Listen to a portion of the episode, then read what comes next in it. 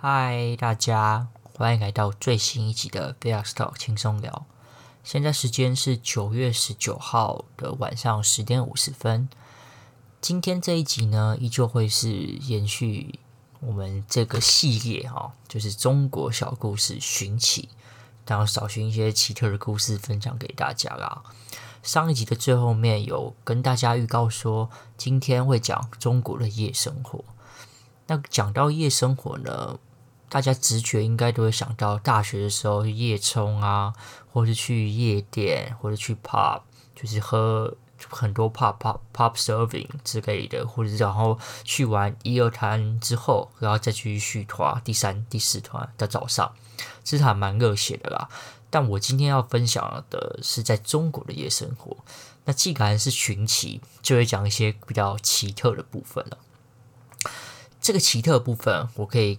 待会跟大家娓娓道来，我会先从呃傍晚的饭局开始讲，然后讲到晚上。那通常啊，这整个流程就会是晚上先先跟人家吃个饭，然后吃饭的话就会去呃市中心的一些饭店里面的餐厅吧。然后那个饭店的餐厅，我其实印象蛮深刻的，因为台湾好像没有类似的这种东西，不然就是我在台湾没有见过世面。所以我去中国那个吃饭的地方的时候，它是会有那种很大的一个圆桌，旁边是会有那种小包厢的，就电视，然后有什么沙发可以坐在那边，通常会有在那边抽烟啊，然后或是聊天，就是就等于是你吃个饭，一个很大的包厢之外，除了有餐桌，还有一些附加的东西，我是觉得蛮酷的。好，其实吃饭的时候就一定会喝酒嘛。那喝的其实通常都会是白酒，因为我不知道哎，中国人真的很爱喝白酒。他们那边的白酒叫什么？白云边的，好像另外还有另外一种名字，就别种品牌的，但就是那种高浓度的白酒，就喝起来很像我们的金门高粱一样。那你吃饭的时候就已经开始喝白酒了，然后中间可能 maybe 会有红酒，但不一定。然后吃饭吃一吃，大概那种五六点就会吃到。差不多八九点，那吃完饭之后就会到下一团啦。那下一团就是今天的主轴夜生活。那我们这边的夜生活会是去什么？其实就会去市中心的卡 KTV 唱歌，就是卡拉 OK 店、卡拉 OK 店啦。那其实我是一个不太爱唱歌的人，但因为跟着别人一起去嘛，就还是一起过去了。那这个的 KTV 啊，如果哦，你们是有一些 老司机，或是一些知道有听过的人，你应该就会知道这种 KTV 它是相对不单纯。那这个不单纯，也不是说它就是做那种呃超黑、做做做黑的那种，它其实也是可以唱歌，它只是主轴就是唱歌，但它有另外一种不同的风味啊。你进去 KTV 之后呢，还会有一个就是很像领班的大妈，她就会招待，然后进去 KTV，然后坐好。之后，你做定位之后呢，你的房间门就会被打开。打开之后，这个大妈就领了一排的女生走进来。对哦，你们没有听错，就是一排的女生。但那个一排的女生，我记得大概都会一一波，大概就会有八到十个人吧。然后都是穿着一些呃相对比较火辣的女生，就是就是她的走进来没错。然后这个时候听到这边。没听错，他就是要开始一个人选一个女生就对了啦，有点像是 KTV 唱歌，然后他陪你唱歌的意思哦。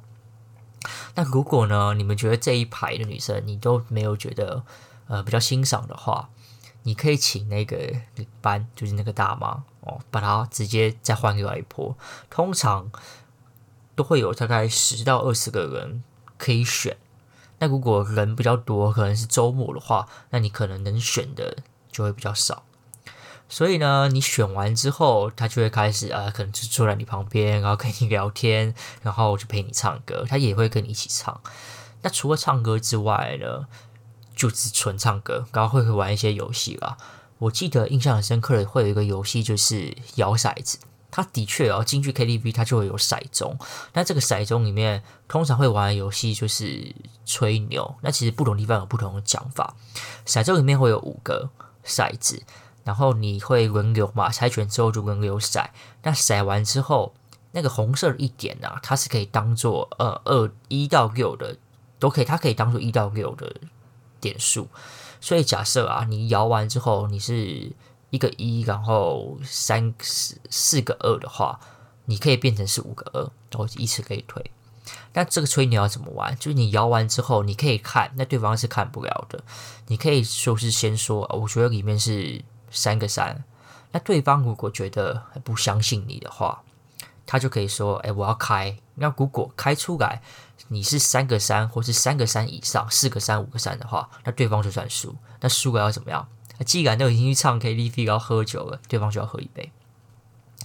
然后这游戏就一直在轮流下去嘛。那如果他不，他不，如果我先讲三个三，然后对方他没有要开的话，那就轮到他了。那他要讲什么呢？他不能喊什么三个二，你的数字一定要是比对方大的。你可以喊四个三，或是三个四，就等于说你喊的点数要比前一个人喊的大，或是你的。